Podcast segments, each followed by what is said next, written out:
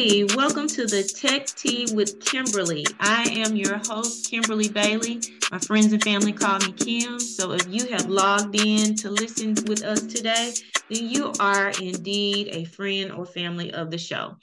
Let me tell you a little bit about the Tech Tea with Kimberly. This is a place and space where I will talk about my twenty-five plus year I T career. My career in technology has been almost twenty-eight years, and I just wanted to create a space where we can talk about the ups, the downs, the highs, the lows, the ins, and definitely some of the outs.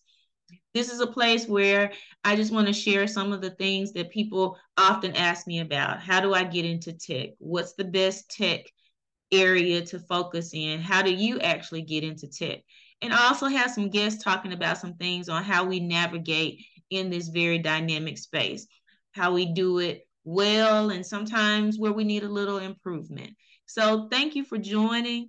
I hope you listen in to every episode. I'm sure you'll get something out of it.